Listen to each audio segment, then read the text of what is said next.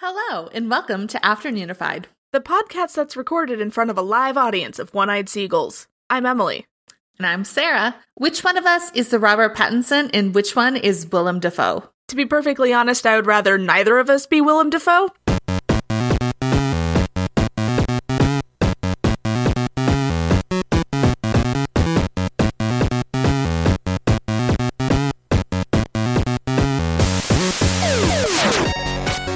Unless it's Willem Dafoe and Boondock Saints. Solving crimes. That's the only other Willem Dafoe movie I can think of right now. Oh, nope, Spider Man. Yeah, Spider Man. Popped up in something I was watching recently where I was like, is that Willem Dafoe? And it was. Good story. so today is our commentary of Robert Eggers' The Lighthouse. Oh man, we. Mm, I don't know if I can watch that again. Uh, doesn't he have another new movie No, that was a out? one time thing. There's another new Robert Eggers movie that's in the works that has people that I like in it. I'm so on top of people's names today. I, I don't feel like he makes movies that frequently. But I mean, I can Google this. God, he's only 38. Don't start with me. oh yeah, he's doing Nosferatu. That's what it was. Oh, that's right. Yes, that's right. So that's gonna be dope. Um, I am excited about The Northman. So the movie The Lighthouse wasn't even about a haunted lighthouse. No, there was no ghosts in that. There were mermaids and a bird. the it was haunted by the many farts of Willem Dafoe's character, which is a point that got brought up a lot in the film. It was weird. But how many other references were there to make in that opening other than there hasn't been a podcast here for 50 years? How many other lighthouse movies have you seen recently? Um I actually watched an episode of Ghost Hunters uh for this episode. So you can say I really got into the research. This tracks. Anyway, we're going to talk about some haunted lighthouses. Ooh. Yeah. I love spooky lighthouses. I feel like all lighthouses are haunted. Uh, well, as my research has pointed out, probably um, by the same ghost too. So here's here's it's the always thing. the lighthouse keeper who is too dedicated to his job. Not even that. Um, it's always the wife of the lighthouse keeper. Ah, hmm, yeah. So here's the thing I learned. Um, there aren't a lot of lighthouses that have like deep lore that explain why they're haunted, and that also is not something that occurs a lot outside of the United States. This makes complete sense, honestly. So with that in mind, I feel like Americans just tend to be more superstitious than I thought there was going to be more in in Britain and Ireland, but I was wrong. We're going to start with a history of lighthouses and how they work and what lighthouse keepers do because I feel like it helps clear up some contextual questions later. Fair enough. So, lighthouses have been around since ancient Egypt because of course.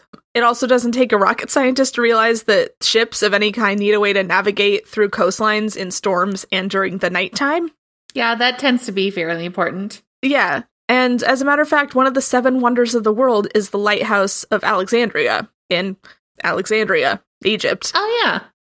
Uh, so it was built by Sostratus of Cnidus, I believe, um, possibly commissioned by Ptolemy the First, which he was a big deal. Um, but it was finished during the His reign name of does sound familiar. it's it's spelled Ptolemy, but Yeah, it's a PT name experience has has taught me that the P is not pronounced. generally. Hey, there is a P in uh, our mini episode next week too. Very good. The letter P makes an appearance. Actually, it makes no appearance because it is also silent. there, there's a fun teaser for next week. Um. Anyway, the Lighthouse of Alexandria was completed during the reign of Ptolemy II in about 280 BCE. So the lighthouse stood on the island of Pharos in the harbor of Alexandria and is said to have been more than 350 feet high, which is actually really fucking That's high. big. Yeah, that's like 30 stories. Yeah, and the only taller man-made structures at the time would have been the pyramids of Giza, which, as you know, are very large. Yes. Um, so the beacon in it was a fire burning kind of in an open, like, cranny nook. There we go. But they used a mirror to reflect the light onto the water. It was very complicated. Oh yeah. Actually, that you remember that scene in The Mummy where Rachel Weisz, where she's um, got the mirror and she yeah. needs to use it to do a thing. Yeah, that, except you know, That's That's the only specifics I can remember about it, but I do remember that it happened. I was gonna say it's less cool than like the pyram- the lighthouse was less cool than what she did, but let's be real, since that was fictional and this was real, I'm gonna give this one to the lighthouse of Alexandria. That seems fair. So anyway, the lighthouse was severely damaged by three earthquakes between 956 and 1323 AD.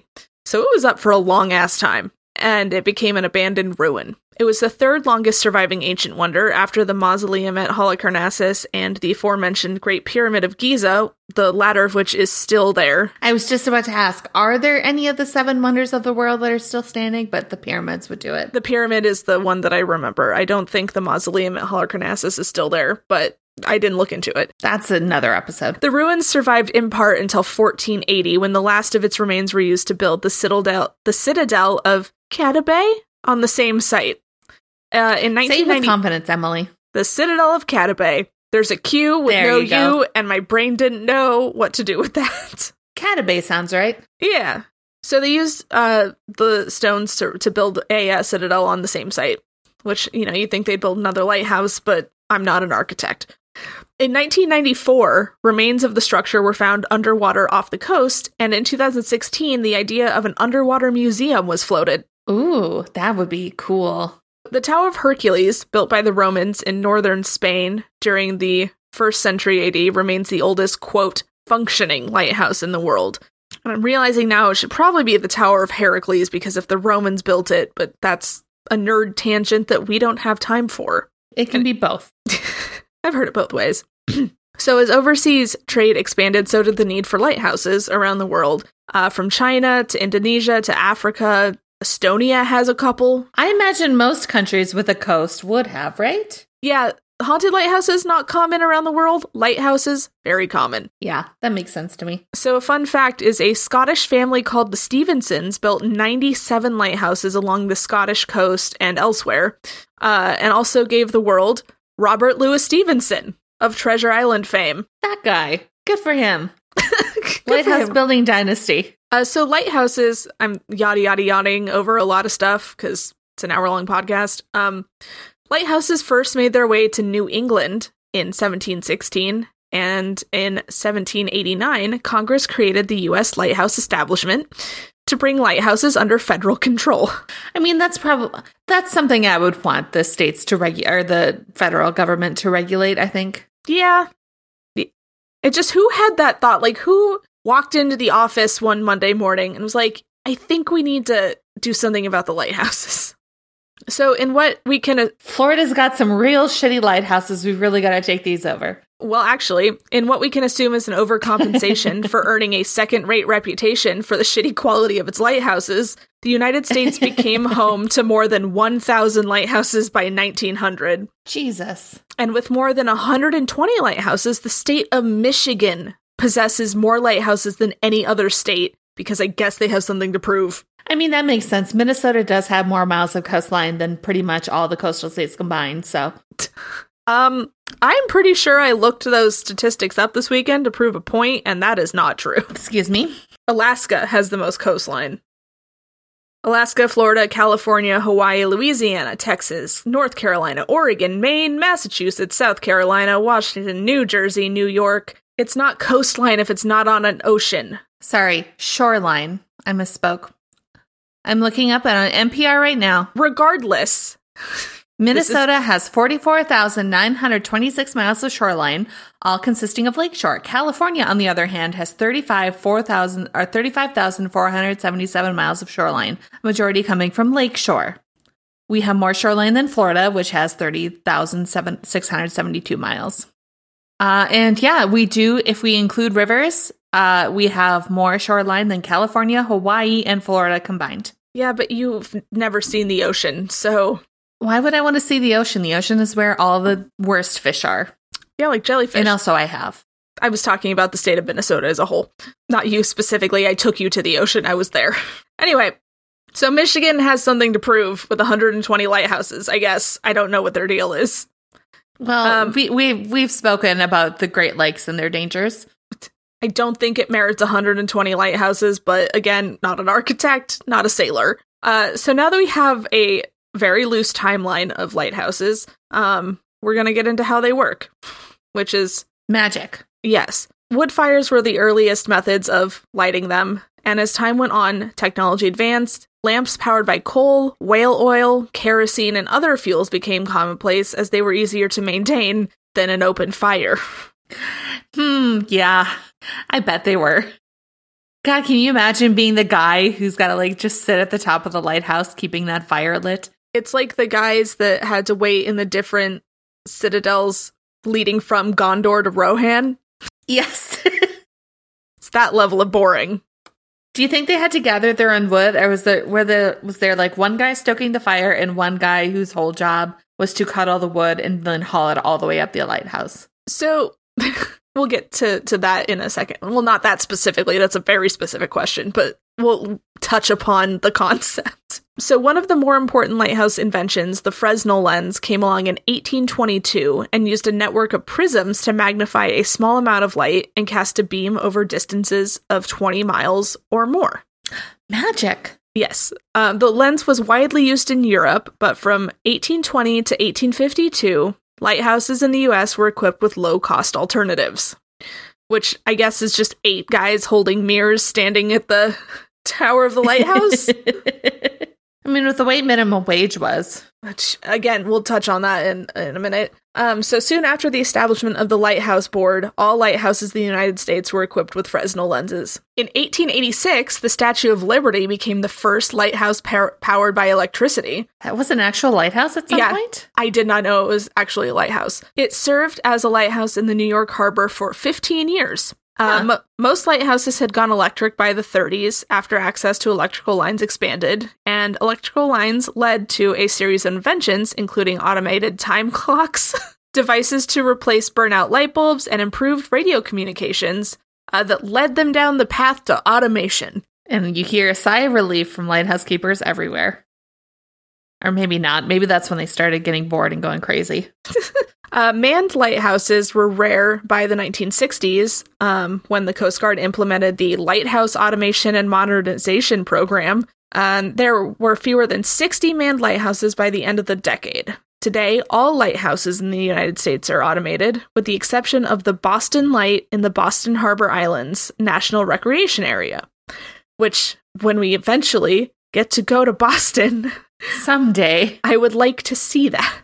Um, a law passed in 1989 requiring that the Boston Light remain manned uh, makes it so a keeper remains there today. I don't know why they passed the law, but there is a law that requires that light to have a dude there or a lady. Um, so speaking of keepers, we're going to talk about their whole deal. So this part is kind of crucial since they account for like a lot of the hauntings. Generally speaking, I imagine. Yeah, I mean, imagine, lighthouses didn't really get a lot of foot traffic. Yeah, it's not like they're going to be haunted by like a high school principal. Man, I'd love to see that. Like he's on a Someone write me that movie. yeah. I, I'm just imagining um Principal Rooney from Ferris Bueller in his own spinoff.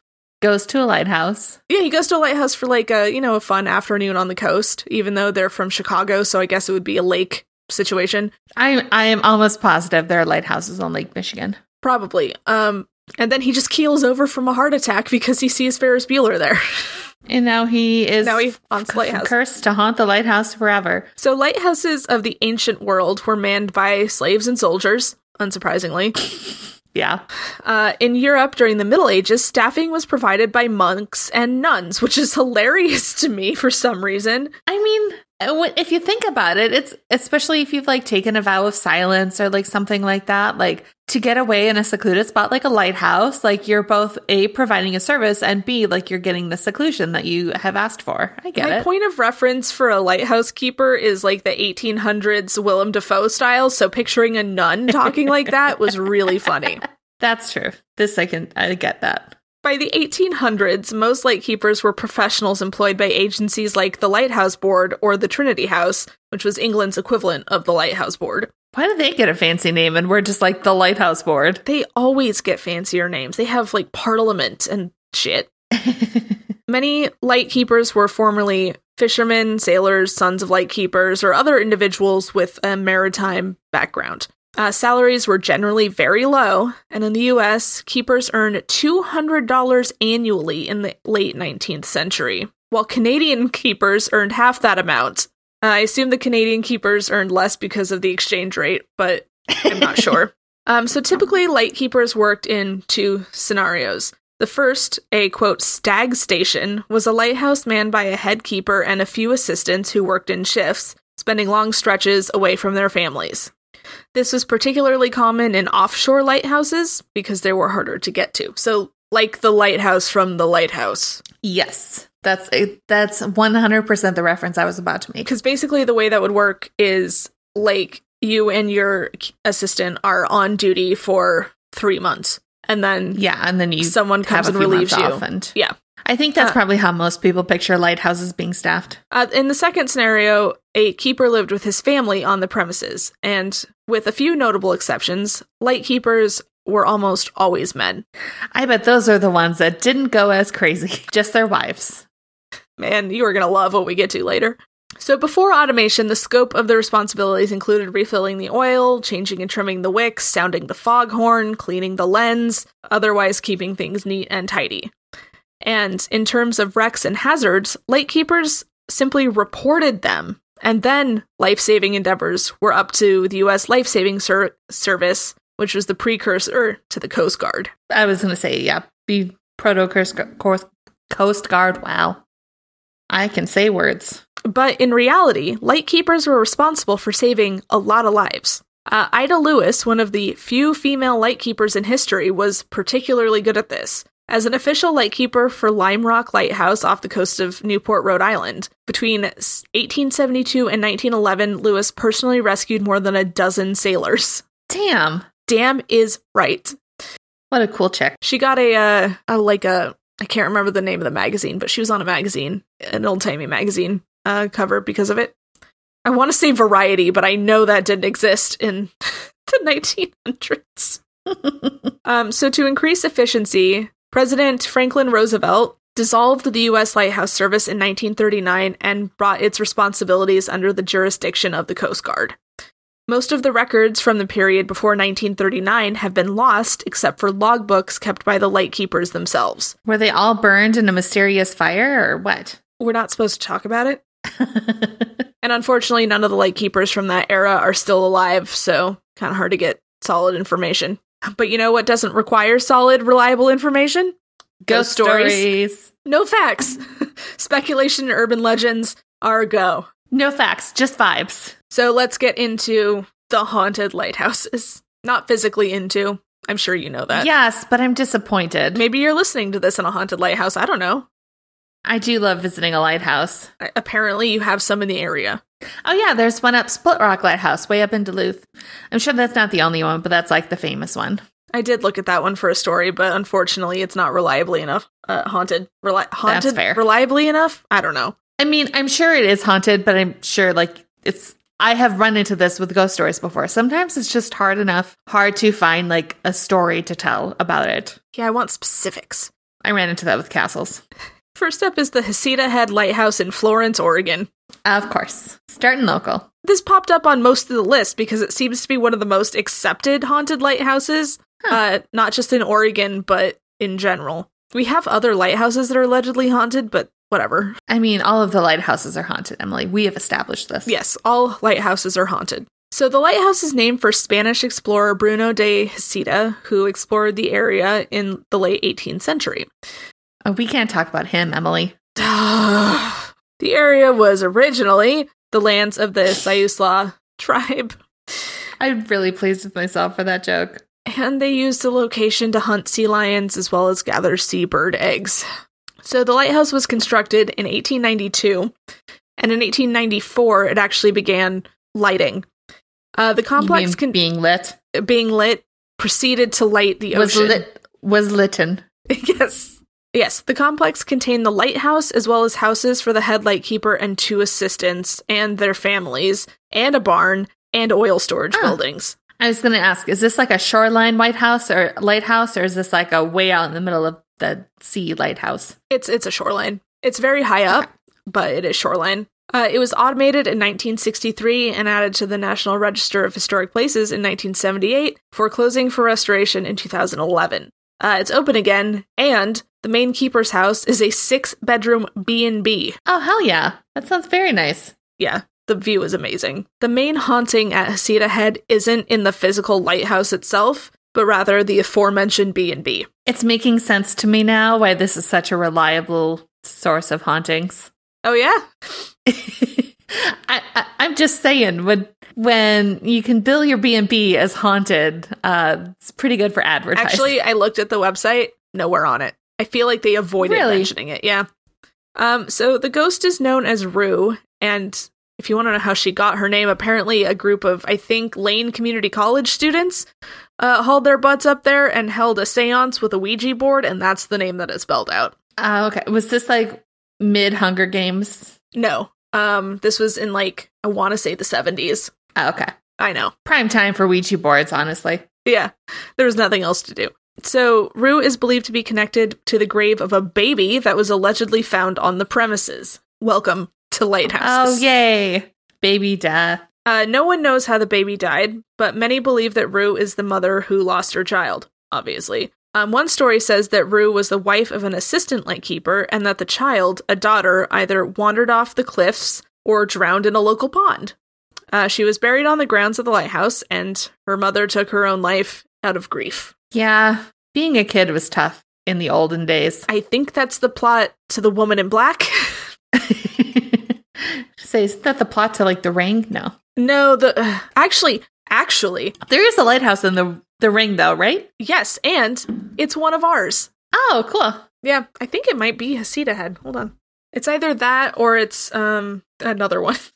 oh shit. Yeah, it's the Yaquina Head uh, Lighthouse. Um and I've been Oh, to nice. it. Yep. Uh that's in Newport. Spooky. Also allegedly haunted, but not well enough for me to pick it. Again, as we've established, they're all haunted. Yes. So, as far back as the 50s, people staying at the house reported strange incidents, your usual odd noises, objects moving. Um, Rue is apparently a very active ghost who also seems to enjoy screaming in the night, Lovely. What a great ghost. Perfect for a B&B. as well as rattling dishes and causing lights to flicker on and off. She's even One been said to open locked doors and leave them standing open.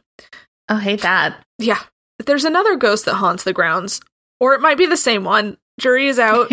But for the sake of the podcast, let's say that the Grey Lady is a different entity since she has a different name. Fair enough. So the Grey Lady appears in a mist that floats around the grounds of the house. She also appears in a more solid form, uh, such as in a story from the 1970s when the property was undergoing renovation. A man painting the attic came face to face with her and left the house, refusing to go back in.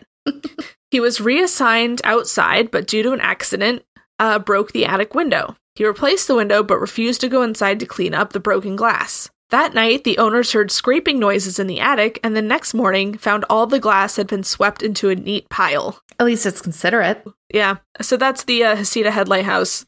All these stories just kind of abruptly stop. Like I can't give you like the the ten years later update. They saw a ghost and were very spooked. Still haunted, I guess. The end. Um, like I said, Michigan has a lot of fucking lighthouses. I guess there's a big lake there or something. There's yeah, there's a few in the area. The next lighthouse on the list is the Old Presque uh, Isle Lighthouse in, I believe it's pronounced Presque Isle, Michigan. Uh, it is, to my knowledge, one of the oldest standing lighthouses in the state, which is a feat because there's a lot of them. so, Look, if you've got to, if you're gonna be a famous lighthouse in Michigan, you really have to stand out or just stand.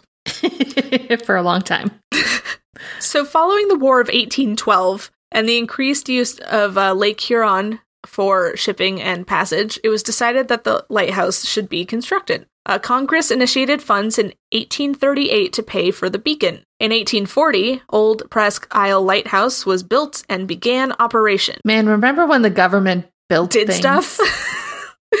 uh, the first keeper, they didn't pay the light keepers very well, though, so, you know. Well, no. half a win. Um, the first keeper of the lighthouse was named Henry Woolsey, and he served until 1847 and made about $350 a year. That's not even a lot in 1800s money. No, it doesn't sound like it. Uh, so, over the duration of the lighthouse's years in operation, a total of five lightkeepers held the position, which is less than you'd expect. Uh, the final lightkeeper, Patrick Garrity Sr., was appointed by President Abraham Lincoln in 1861. I guess, yeah, from like early 1800s to like mid to late 1800s. That's, yeah. 21 years. I mean, those are definitely some long tenures. Probably stick around eight to 10 years each, but some less than others. Oh boy. He remained in leadership over the lighthouse until it was decided that it was deteriorating, deteriorating, and needed to be replaced. Uh, in 1870, it was determined that the new Presque Isle Lighthouse would be constructed, and operations moved um, to the new lighthouse the next year. I assume that they didn't call the lighthouse we're talking about the old Presque Isle Lighthouse until after the new one was built, because how wild would that be? Built, that makes sense. I'm gonna build a brand new restaurant and call it like the old restaurant. Good work. Improv skills unparalleled. Just unmatched. This is what makes us the number 53 uh, improv podcast in Ireland. we had to earn that.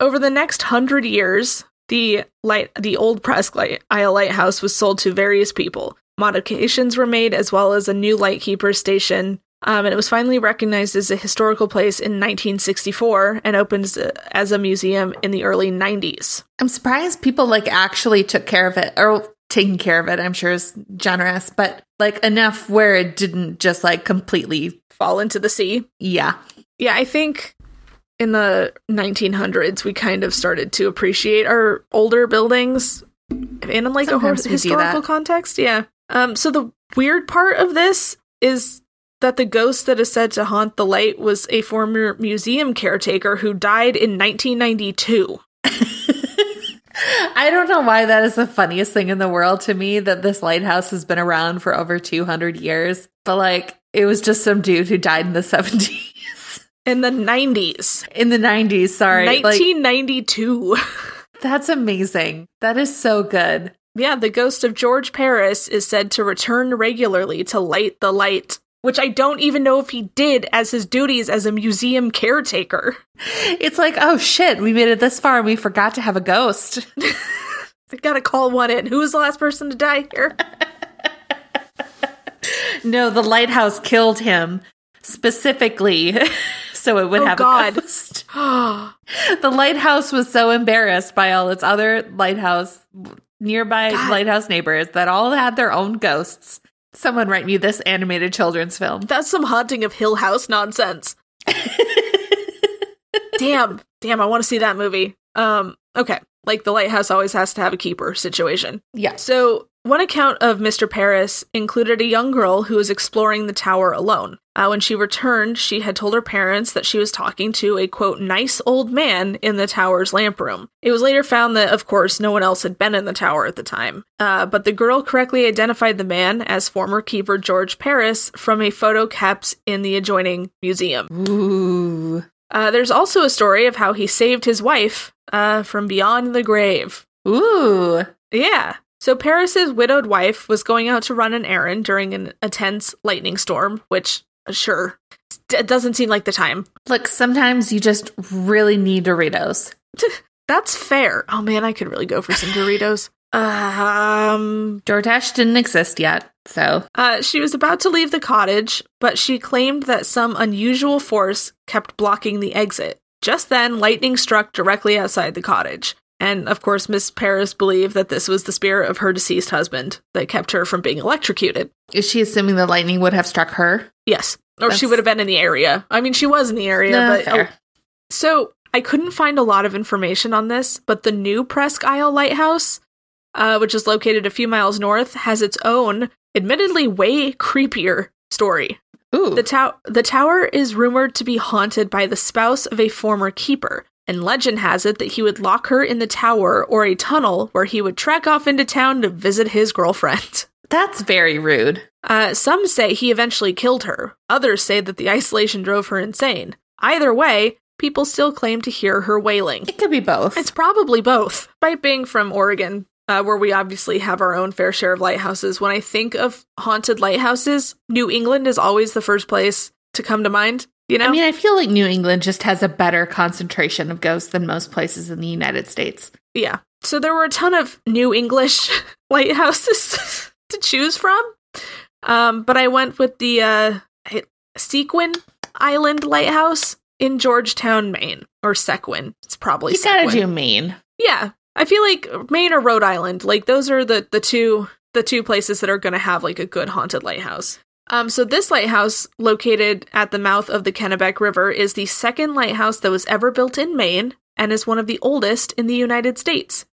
Uh, so the little island of rock that it's located on is frequently shrouded in fog, with an average of 2,734 hours of fog every year. As someone who has been living through the winter that will never end, that sounds exhausting. That is approximately 113 days. That's too many days. So is this, sorry, you'll have to, I might ask this question for every lighthouse. Is this a shoreline lighthouse or like an island lighthouse? It's at the mouth of a river on a little rocky island, so there's like river Okay. around it, and it Both. like looks out on the the ocean. It sounds very pretty. We'll we'll have pictures of all of these, and that's going to be a great slideshow. Um, so the freezing temperatures and generally brutal weather give the vibe that this place was built to be haunted.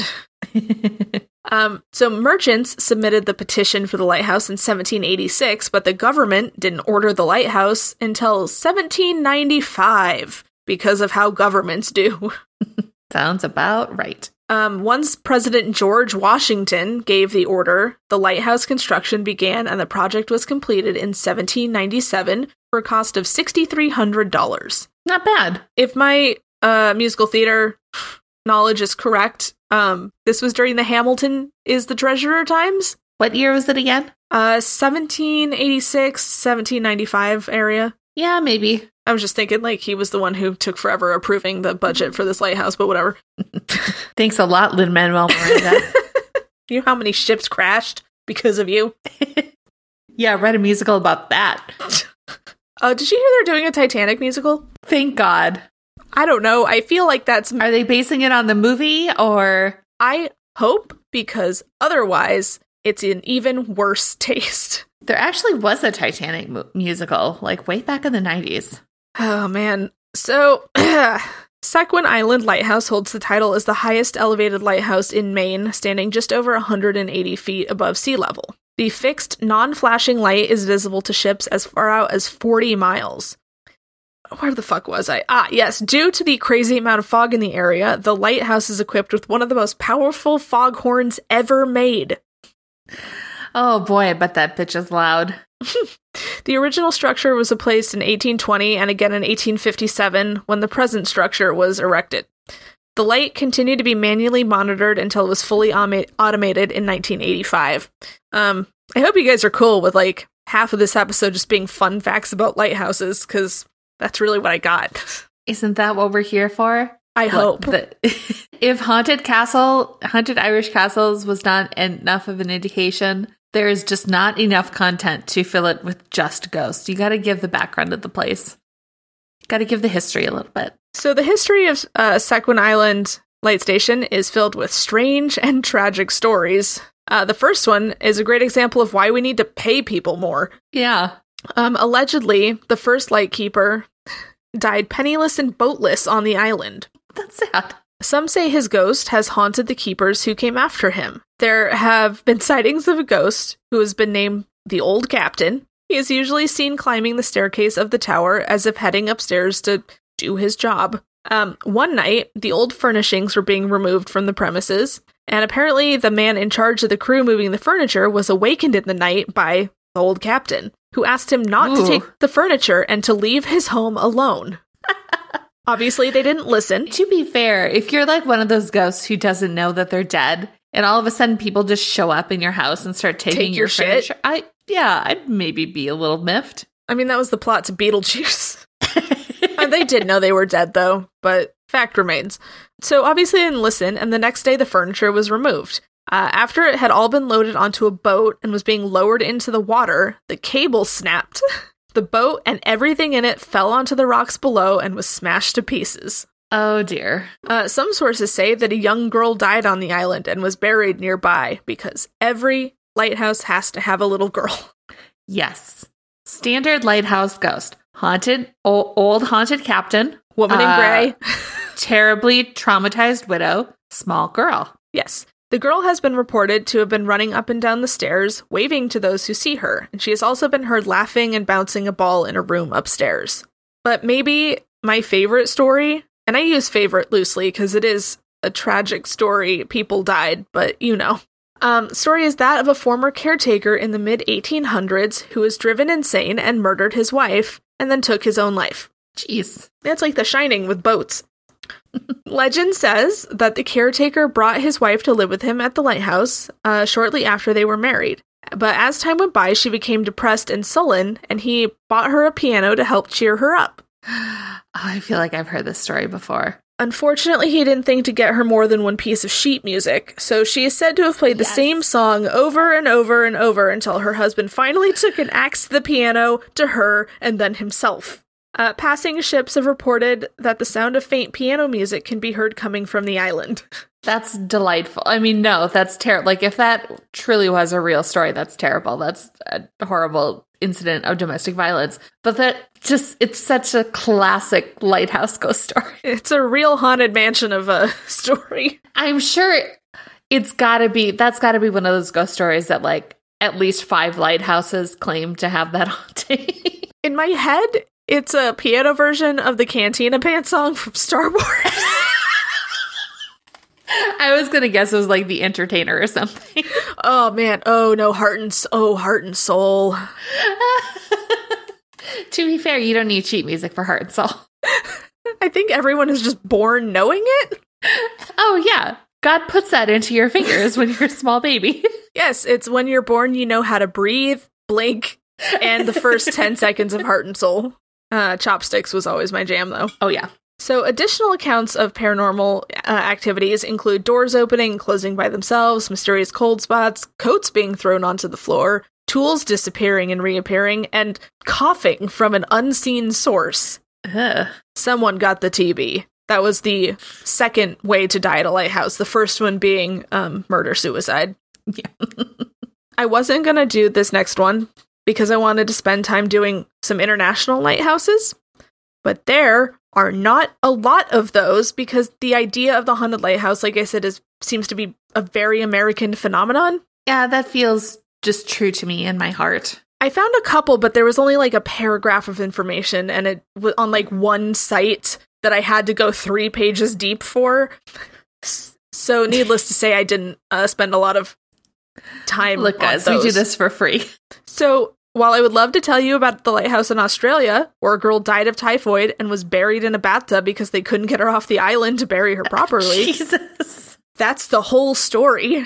I mean, it is very grim. You've got Yes. that going for you. Um, anyway, this is the St. Augustine Light Station in St. Augustine, Florida. Oh, nice. Yes. Another classic haunted lighthouse. Very classic. Um, it came up on every fucking list. so, standing at the north end of Anastasia Island, uh, the St. Augustine Light Station is an active lighthouse built in 1874. Um, however, a Spanish watchtower was built on the same site in the late 1500s. It's an old bitch. That's that's a very long time to be. Well, not because not be a lighthouse, but you have a lighthouse. to have something there, yeah. Um, over the years, a series of wooden watchtowers evolved into Florida's first lighthouse, which was built on the site in May of 1824. The first lightkeeper was a man named Juan Andrew. Andreu, Andrew, whatever. Um, sorry, Juan. Uh, he was the first Hispanic American to serve in the Coast Guard and the first to oversee a federal installation of any kind. So, snaps for Juan. Good for him. Yeah. He continued to serve until 1845. Uh, nine years later, his son Joseph would take up the same position in 1854. Unfortunately, Juan was killed in an accident when he fell 60 feet to his death while the when the scaffolding gave way while he was whitewashing the tower in 1859. Um, This is why I'm scared of heights. sorry, not Juan. What a way to Joseph died that way. So Juan Ah, Juan gotcha. died an old man. Uh, his son Joseph died by falling. But Joseph's wife Maria took over as keeper and became the first woman to serve as an official lighthouse keeper in Florida and the first Hispanic American Oh, cool. woman to lead a federal shore installation. You know, this is something the Travel Channel specials never tell you. Actually, um, they brought it up in the episode of Ghosted uh, Hunters that I watched. Oh, So in 1862, the Civil War, with the Civil War underway, the light was extinguished, fearing it would aid the Union Navy. Uh, the lens was removed and buried for some reason, but it was eventually recovered, and it wasn't reinstalled and relit until 1867. Someone was like, "We have to turn the light off. Let me take this lens and bury it." Sure. I don't. Yeah, I, to keep the enemy from getting it. I don't. It's not the Ark of the Covenant. Like, um. So by 1870, the shoreline erosion was threatening the lighthouse, and Congress appropriated a hundred thousand dollars to build a new one. Uh, construction began in 1871 and continued for three years until it was lit in October of 1874. Uh, the original Fresnel lens remains in there today as one of the few such operating lenses left in the United States. Um, on August 31st, 1886, the Charleston earthquake caused the tower to, quote, sway violently, according to the keeper's Yikes. log, uh, but there was no recorded damage. That's a long way for an earthquake to travel, though. Maybe Yeah. not, but it feels it feels like it should be a long way. Um, in 1907, the lighthouse received modern plumbing, and in 1925, it received electricity in the keeper's quarters. Uh, in 1936, the tower light was electrified, and now I'm going to yada yada yada past some light arson, uh, b- b- World War II. Some stuff happened. Today, the lighthouse is St. Augustine's oldest surviving brick structure and has been restored to the colors and materials used in 1888. It's like white and red. It's actually really cute. Um, the lighthouse rises 165 feet above sea level, um, and at the top, the original first order Fresnel lens still serves as the beacon, but is lit by a thousand watt bulb instead of an oil lamp. That's pretty cool, though. Yeah, and it's maintained by the museum and its volunteers. Okay, so it's not necessarily a working lighthouse anymore. It functions, um, yeah, but it's a it functions, but it like isn't. That's not its purpose. Yeah. I mean, the need for lighthouses is uh vaguely minimal at this point, but Right. Yeah, we've got decent navigation now. well, and lights that go on boats. Oh, right. Yeah. Boats can have their own lights now. Uh, the grounds also consist of the 1876 keeper's house, two summer kitchens added in 1886, a 1941 U.S. Coast Guard barrack, and a 1936 garage that was home to a Jeep repair facility during World War II. Very exciting. Tell me about these summer kitchens. What's a summer kitchen? Um, Is it like a patio with a grill? No, I hate that I know the answer to this. So, in in the olden times, before uh, central AC was a thing, especially in Florida, Mm-hmm. cooking in your actual kitchen would make the house too hot. So, a Mhm. lot of houses in the South and um, weirdly Ed Gein's house in Wisconsin, they would build a summer kitchen, which is kind of like a shed out back that had kitchen uh, facilities, so you could cook there and not heat up the entire house. Interesting. That's very cool. I think I Googled it because it was mentioned in Harold Schechter's Deviant when he was talking about Ed Gein because he strung up Bernice Worden in the summer kitchen. Uh, Anyways, um, so that's a fun piece of trivia to have. There are numerous reports of spirits who continue to reside on the grounds of the lighthouse, some of whom are believed to be, of course, previous lightkeepers and their families. So again, who else is it going to be? Right. Like they're the kind of like the only people who stay there for any extended period of time. Well, I guess there was that museum caretaker, but the line between museum caretaker I would say and- he's an outlier. Yeah. Juan is said to continue to look after the lighthouse. He is often spied moving on the top level of the stairs inside the lighthouse,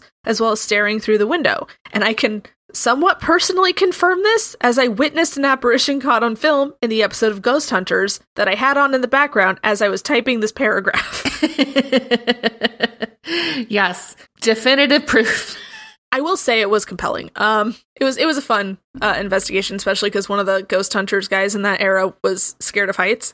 Oh God. I mean, I get it, but woof. I want to say it was like season two. They had like three Lighthouse episodes that season, but I, I'm usually not one for original recipe Ghost Hunters. I like the international version, but it was it was fun. So Did they just choose lighthouses to fuck with that one guy? Because that's kind of the impression I'm getting from my limited knowledge of ghost it's hunters. It's possible. Yes, it would be like them, I guess, always picking places in the dark to take me because I don't enjoy the dark. Okay, so another accident occurred on the grounds when three young girls were playing with a hand cart near the ocean during the reconstruction. The cart broke, all the girls fell into the sea and drowned. Oh, that's very depressing. Um, today, there are a number of tales about the girls seen roaming the grounds. Uh, visitors have heard the voices of children playing, which, you know, I'm not even going to debunk that. Um, Fine. Yeah, sure. sure. I mean, like we said, all all all lighthouses have to have at least one girl ghost. I'm I'm very impressed that this one has three. People have seen apparitions of the girls swinging on a swing set. Uh, laughter and faces uh, are seen peering from the window, and a spirit in a blue Ooh. dress floats around the grounds. Again, it's the beginning of Woman in Black. Boy, that's a good movie. Should watch I love it sometime. so much. Um, it so still good. scares me. Yeah. Second one is is crap. I'm sorry. It has some nice people Second in one it, is but so bad. it's terrible. Anyways, uh, so no tragic accident is known to have occurred to former lightkeeper Peter Rasmussen, um, but he is said to keep a watchful eye on the property, leaving behind the strong odor of cigar smoke. Further events include random unexplained noises, objects being moved, a woman's voice, um, laughter heard from the top of the tower, locked doors that are found open, and music boxes that turn on by themselves, uh, along with cold spots and drafts. Yes, that's the worst case scenario. I would rather hear demonic laughter from the top of the tower than to have a music box randomly start playing.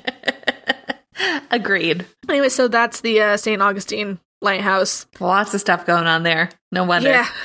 Um, well, and then in the episode of of Ghost Hunters, the guy that was giving them the tour mentioned that one of the caretakers died by suicide, uh, hanging from the the porch.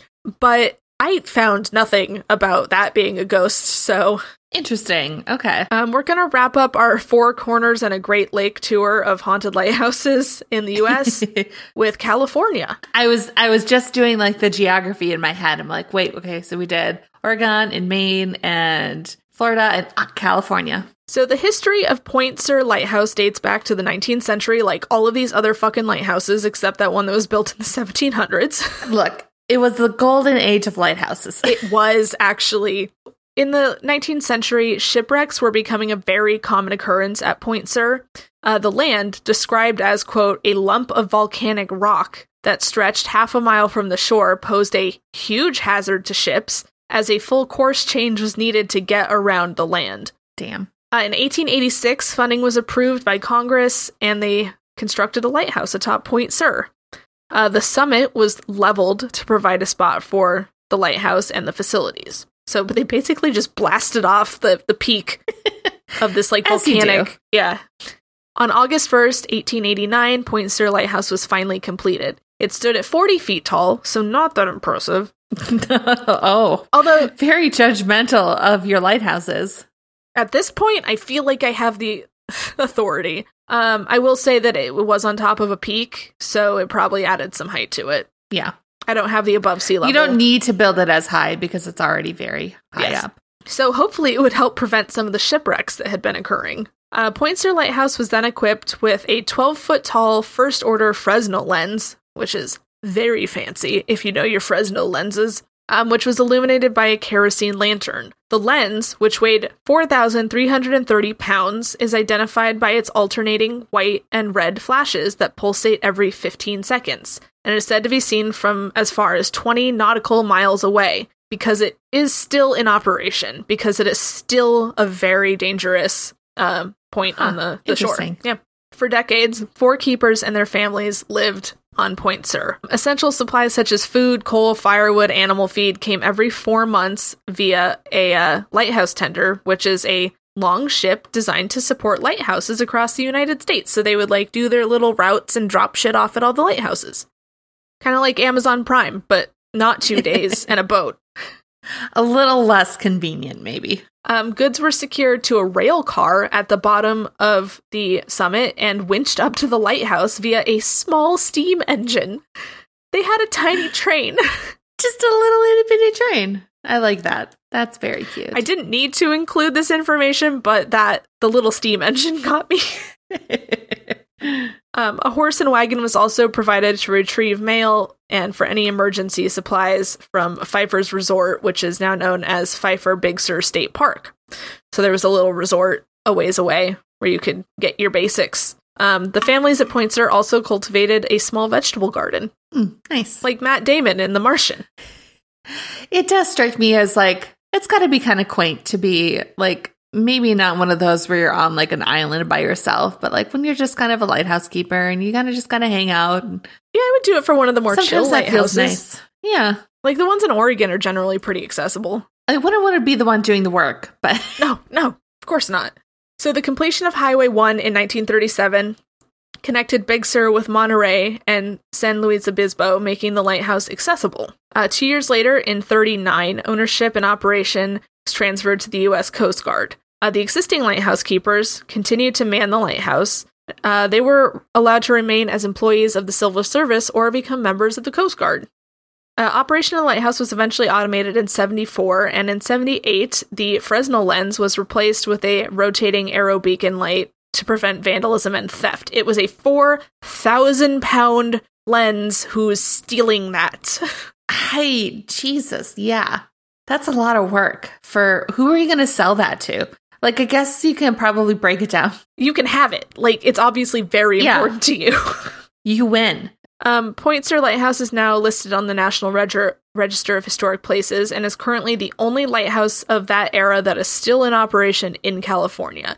And one of the cutest things about doing all of these is that each lighthouse has like a little a little thing. Like we have the oldest like door in the state of Wisconsin, like that kind of thing.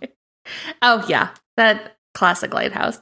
That is sweet. Over the years, keepers at Point Sur have witnessed over a dozen shipwrecks along the coast, uh, including the SS Los Angeles uh, in April of 1894, Majestic on December 5th, 1909, Thomas Wand, which is a boat, not a dude, in 1922, Sometimes boat boats have people names, Emily. the Babinda on March 4th, 1923. I'm sorry, that shouldn't be funny. I'm sure people died, but wow. the Babinda. Uh, Panama and Rhine Maru on March 30th and April 4th, 1930, and the Lupine on November 25th, 1933. It's not funny, but that's just a lot of shipwrecks. That is a lot. Especially when, like, isn't the lighthouse there to make sure boats don't crash? I mean, I'm sure they're only They responsible up catch to a them point. all. they're not Pokemon.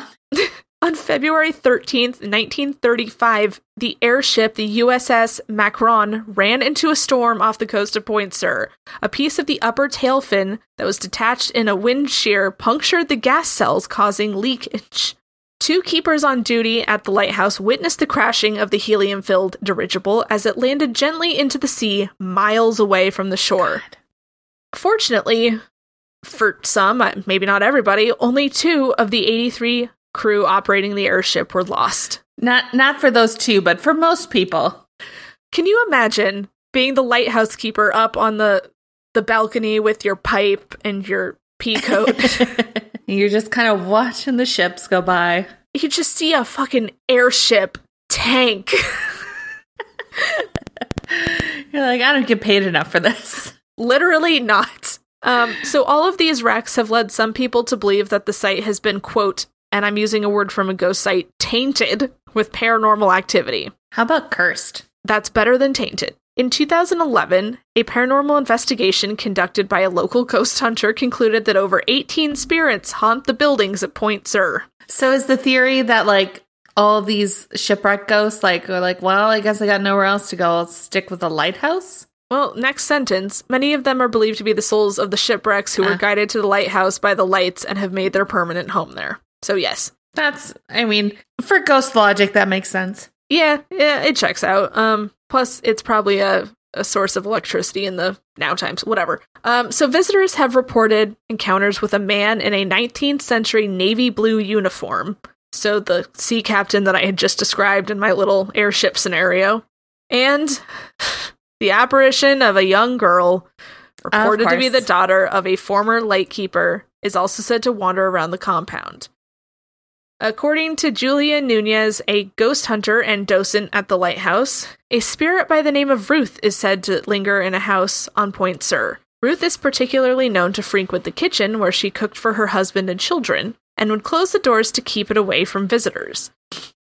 The voice of Catherine Ingersoll, a Danish immigrant who is married to a keeper, was also captured during an electronic voice phenomenon or EVP session. I don't know how they know it was her specifically. Because I'm sure it sounded like. Because that's what all EVP sounds like to me. So that's our American lighthouses. And I was deeply determined to find a story that wasn't in America, had a long enough backstory, and also wasn't that Scottish lighthouse where all the dudes disappeared. we'll get to that. That's a mini all by itself. Also, it's not haunted. They just, you know, aren't there anymore. I mean, it's haunted by mystery, is it not, Sarah? I mean, it's haunted as in all lighthouses are haunted, but it's kind of like all hotels are haunted.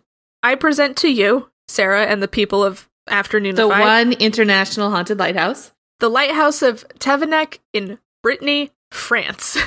Built in 1875 and automated in 1910 because of the sheer difficulty of reaching it. Oh boy. Madness and death, the tales claim, followed the 23 lighthouse operators who operated it in the years up to that point. Now, for anyone keeping score, it was built in 1875 and was automated in 1910. That is 35 oh, years with 23 that's, lighthouses. That's quite a few lighthouse keepers. The area itself has a history of shipwrecks. Uh, during the Napoleonic Wars, a French ship called the Seduisante crashed against the rocks, leading to the death of hundreds of sailors. Uh, some say it's also haunted by Celtic spirits of seafarers and warriors from centuries earlier. Oh, definitely. Uh, so, when the lighthouse was first established, the French government classified it as a lighthouse requiring a single keeper. Mm, that seems like a bad idea. Yeah, like any good story, creepy things started happening immediately. Um, according to stories, the first lighthouse keeper, Henri Guzenek, uh, was driven insane by ghostly voices demanding that he leave. Oh, lovely. That's cool. That's fine. The same fate befell his replacement, and the government reclassified Tevennec as a two man lighthouse. How about there are no one man lighthouses? Why don't we just decide that's a bad idea? Um, the additional keeper didn't seem to have any effect. Crucifixes were allegedly embedded into rocks on the island in an 1893 attempt to exorcise it. Jesus. And in 1897, the French government began recruiting married couples to keep the lighthouse in hopes that the companionship would ease the loneliness, which was definitely the problem. And that's why there's a string of like 15 murdered women. Another keeper passed away suspiciously, no details to be found, and a third was found dead in his bed. Again, no details. I think the women are murdering the men in this case. you know what? Good for them. Um, a fourth, who is said to have stayed there with his father, slit his own throat with a razor. Ah, that's not easy to do. Uh, Louis and Marie Jacquet Kemer lived on the island with their three children, a cow, and no documented encounters with ghosts. it's because of the cow. Yes, uh, I believe they were the last ones before the lighthouse was automated in 1910, and Te- uh, remained uninhabited until a couple years ago when a guy named Mark Pointud set out to inhabit the island for 60 days. Oh boy, how did that go? Uh, after being uninhabited by humans for over a century, this guy Mark, the president of the I'm not kidding, National Society for Heritage Lighthouses and Beacons, disp- decided to spend oh 69 days nice alone in the haunted nice. property um, this was part of a project called light on tevennec and after being initially postponed due to bad weather he eventually made it to the island becoming its first resident in over 100 years um, although still isolated and very basic accommodations, he had a laptop and internet and was in contact with the mainland in case of emergencies. He returned safely. Nothing happened. I'm waiting for the movie. I say I'm looking at this now and it's yeah, it's just kind of a building on a big rock. Deeply creepy. Yeah. Uh-huh. Yep. Love it. He returned safely and now hopes to turn Tevennec into a permanent residence for someone other than the apparent demons. Jeez, no, what? That's not a practical place to live, even in like modern days. It's like Elliot from Stardew. No, thank you. Yeah. But that's that's all I have on haunted lighthouses, lighthouse trivia. I never want to see another lighthouse again. I, meanwhile, need to add some more lighthouses to my travel itinerary, preferably haunted ones. They're very cool. I only have one picture of one from that I've been to, and it was from like 12 years ago, but um, it was the one I'm from sure I've been to a lighthouse at some point, but it's been a while. Yeah, I'll be visiting one in November, probably. So that's fun. Not the good, super creepy one, the the one from the ring again. nice. Anyways, Uh, if you have better haunted lighthouse stories, you can tell us on Twitter at Afternoonified, Instagram at Afternoonified. You can email us at afternoonifiedpod at gmail.com or find us at after- getafternoonified.com. You can also donate, buy merch, do other stuff. All those standard website things. I was reminded of our very cool merch design that Avalon did um, with uh, Billy Howie Tafters. Oh, Billy Howie Tafters. Go pick some of that up. Anyway, so yes, uh, goodbye, everybody. Oh, remember to rate, subscribe, review, blah, blah, blah, blah, blah. The uh, soda is starting The usual stuff. Happy 420, everybody. All right, Goodbye. goodbye. We love you.